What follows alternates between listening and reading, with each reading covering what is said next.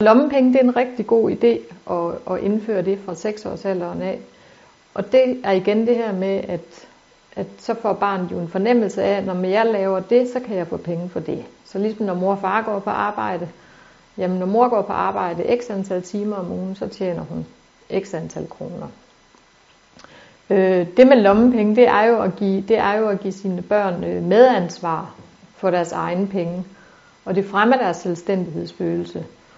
Det med, at de ved, nu har jeg en bankkonto, og der står x antal kroner, og de kan begynde med at spare op til ting. Man kan godt hjælpe dem med at, at lave nogle mål for, jamen jeg vil gerne have en ny mobiltelefon, den koster 2.000 kroner, du skal spare så meget op til den mobiltelefon, og så betaler vi resten.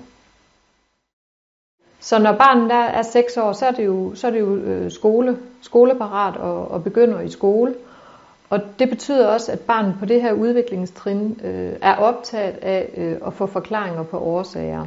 Så hvis familien skal på skiferie, så kan det være, at barnet også har lyst til at komme på sommerferie til øh, Spanien for eksempel.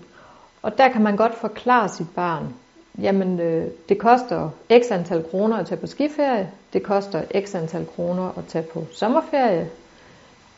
Vi har råd til en af delene, og vi har valgt at betale for skiferien. Så det er, at man forklarer årsagen bag sit valg som forældre. Man kan ikke gøre alt, hvad man gerne vil. Man bliver nødt til at vælge, og man bliver nødt til at prioritere. Og for de 6-10-årige børn, der er det meget vigtigt, at man som forældre og som voksen tager det ansvar og hjælper med at vælge for sit barn.